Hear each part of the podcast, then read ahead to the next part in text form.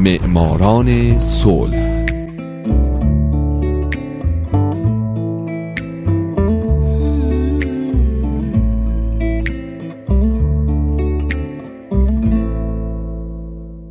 امروز یک شنبه است. اینجا رادیو پیام دوسته و حالا نوبت می‌رسه به معماران صلح.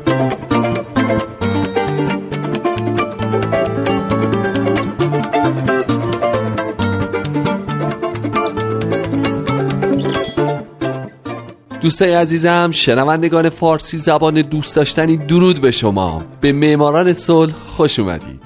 این برنامه به برندگان نوبل صلح می‌پردازه به زنان و مردان و مؤسسات دولتی و غیر دولتی که برای رسیدن به صلح تلاش کردند. کسانی که اگه نبودن ما با دنیای وحشتناکتری روبرو بودیم. من هومن عبدی هستم.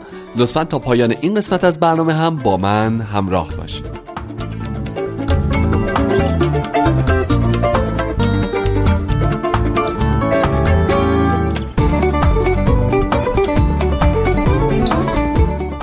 هفته سال 2014 ملال یوسف زی قسمت دوم.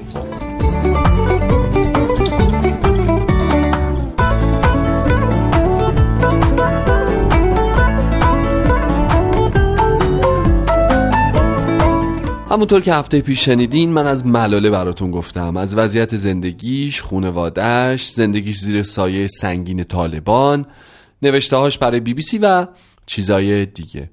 با اینکه طالبان به دختران اجازه داده بود که درس بخونن اما وضعیت در دره سوات روز به روز بدتر می‌شد. به همین خاطر بالاجبار اون منطقه تخلیه شد و ملاله و خونوادش از هم جدا شدن. گزارشگر نیویورک تایمز آدام بی الیک این جدایی رو در فیلم مستندی که از ملاله و پدرش ساخته آورده. ملاله به خونه یکی از اقوامش فرستاده شده بود جایی که حتی یک کتاب هم اونجا وجود نداشت و این برای ملاله ملالاورترین چیز ممکن بود.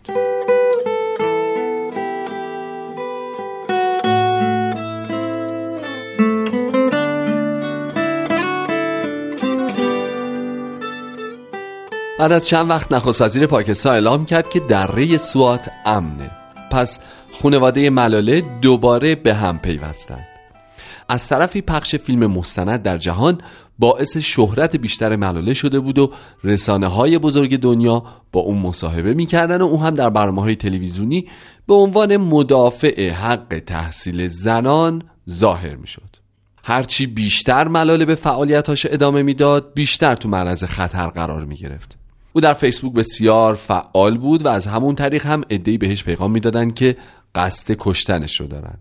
اما ملاله نترسید و در سال 2012 تصمیم گرفت تا مؤسسه آموزشی ملاله رو برای کمک به تحصیل دختران فقیر تأسیس بکنه تا اینکه واقعی ناگوار در بعد از ظهر یکی از روزهای پاییز سال 2012 براش اتفاق افتاد و وقتی چشمانش رو باز کرد خودش رو در جهانی دیگه یافت.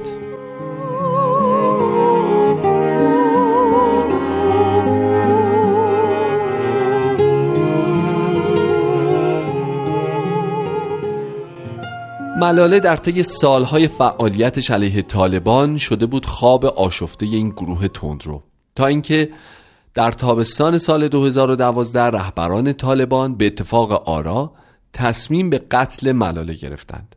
ملاله در این مورد گفته بود من اغلب به این مسئله فکر می کنم و به وضوح صحنه رو پیش چشمم مجسم می کنم که اگه برای کشتن من بیان به اونها خواهم گفت که کاری که سعی دارن انجام بدن اشتباهه. تحصیل جزو حقوق اولیه ماست. اما ملاله فرصت این مکالمه رو با طالبان پیدا نکرد. در روز نهم اکتبر 2012 زمانی که ملاله با بقیه بچه ها تو اتوبوس مدرسه نشسته بود گروهی از مردان طالبان اتوبوس رو متوقف می‌کنن و با فریاد از بچه ها می‌پرسن که ملاله کدومشونه. ملاله شناسایی میشه و مردان مسلح به سر او شلیک می‌کنن. در این حادثه به غیر از ملاله دو نفر از دوستاش هم زخمی میشن اما حالشون خیلی وخیم گزارش نمیشه و بعدها همین دوتا تمام جزئیات حمله رو با رسانه ها در میون گذاشتن. پس از این اتفاق ارتش پاکستان به سرعت ملاله رو با هلیکوپتر از دره سوات به بیمارستان ارتش در پیشاور که دارای پیشرفته ترین تجهیزات در اون منطقه است منتقل می‌کنه. از شانس خوب ملاله. تو همون زمان تعدادی از پزشکان چیره دست انگلیسی تو اون منطقه بودن تا به پزشکان ارتش پاکستان آموزش بدن. و همونا به سرعت درمان ملاله رو شروع می‌کنن.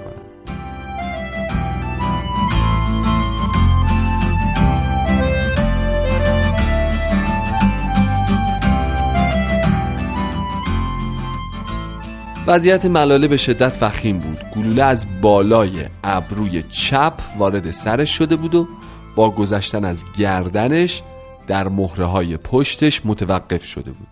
پس به سرعت ملاله رو عمل کردند. بعد از چهار ساعت وضعیت ملاله بدتر شد و به کما رفت. مغزش به شکل خطرناکی متورم شده بود. پس دکترها مجبور شدن قسمتی از جمجمش رو بردارن تا فشار از روی مغزش کم بشه. یک هفته بعد ملاله به بیمارستان کوین الیزابت بیرمنگام انگلیس منتقل شد و مراحل بهبود رو خیلی خوب گذروند و در 17 اکتبر از کما خارج شد. دکترهای ملاله معتقدن روح مقاوم و اراده ملاله بوده که بهش کمک کرده زنده بمونه. ملاله دو سه ماهی رو در بیمارستان تحت نظر موند و ژانویه مرخص شد. اما باز در دوم فوریه برای پنج ساعت تحت عمل جراحی قرار گرفت و جمجمش بازسازی شد.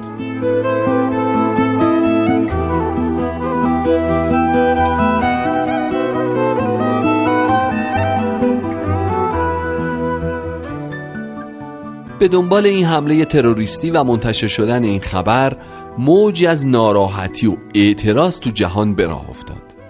در بسیاری از شهرهای پاکستان روز بعد از حمله تظاهراتی شکل گرفت و حدود دو میلیون نفر کمپین حق تحصیل رو امضا کردند. این اقدامات منجر به تصویب قانون حق تحصیل در پاکستان شد.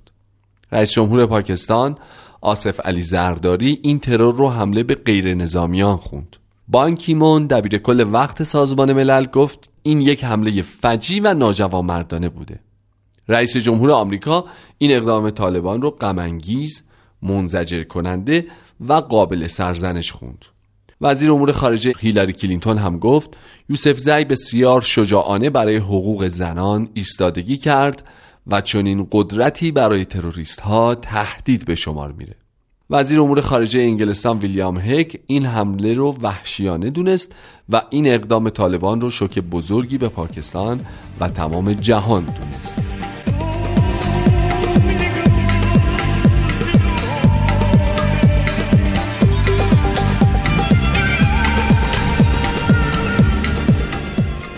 بسیاری از هنرمندان مشهور جهان هم به دفاع از ملاله یوسف زی یکی از دو برنده نوبل صلح سال 2014 پرداخته و باهاش همدردی کردند. از جمله مدونا در کنسرتی در لس آنجلس در حالی که خالکوبی ملاله رو بر پشت گردنش داشت آهنگ طبیعت بشر رو مختص او اجرا کرد. آنجلینا جولی هم در توضیح این واقعه مقاله‌ای برای فرزندانش نوشت و در اون به سوالاتی نظیر اینکه چرا این مردان فکر می‌کردند که لازم است ملاله را به قتل برسانند پاسخ داد. او همچنین مبلغ 200 هزار دلار به مؤسسه ملاله برای تحصیل دختران اهدا کرد. بانوی اول سابق آمریکا لورا بوش در مقاله‌ای در واشنگتن پست ملاله رو با ان فرانک نویسنده خاطرات هولوکاست مقایسه کرد.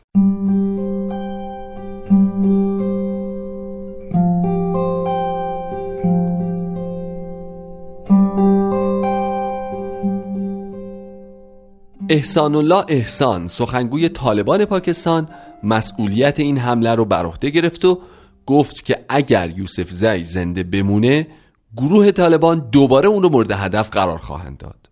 اونا گفتن که یوسف زی از سوی پدرش شستشوی مغزی شده و ما بارها به او اختار داده بودیم که جلوی دخترش رو بگیره تا به ما بد و بیراه نگه. اما او توجهی نکرد و ما رو مجبور کرد تا اقدام نهایی رو انجام بدیم. اونا این حمله رو بخشی از وظیفه مذهبی خودشون دونستن و اظهار کردند که قرآن میگه کسانی که بر علیه اسلام و نیروهای مسلمین تبلیغ کنند باید کشته بشن از طرف دیگه در 12 اکتبر سال 2012 گروهی از روحانیون اسلامی در پاکستان فتوایی بر علیه تفنگداران طالبانی که قصد کشتن یوسف زعی رو داشتند صادر کردند.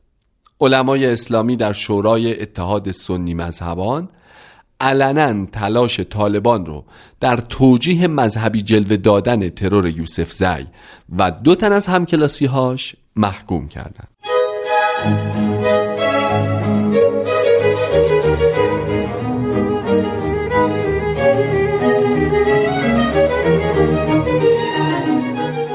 دوستان عزیز من در برنامه بعدی باز هم به ملاله خواهم پرداخت. پس معماران صلح یک شنبه دیگر رو لطفا از دست ندید.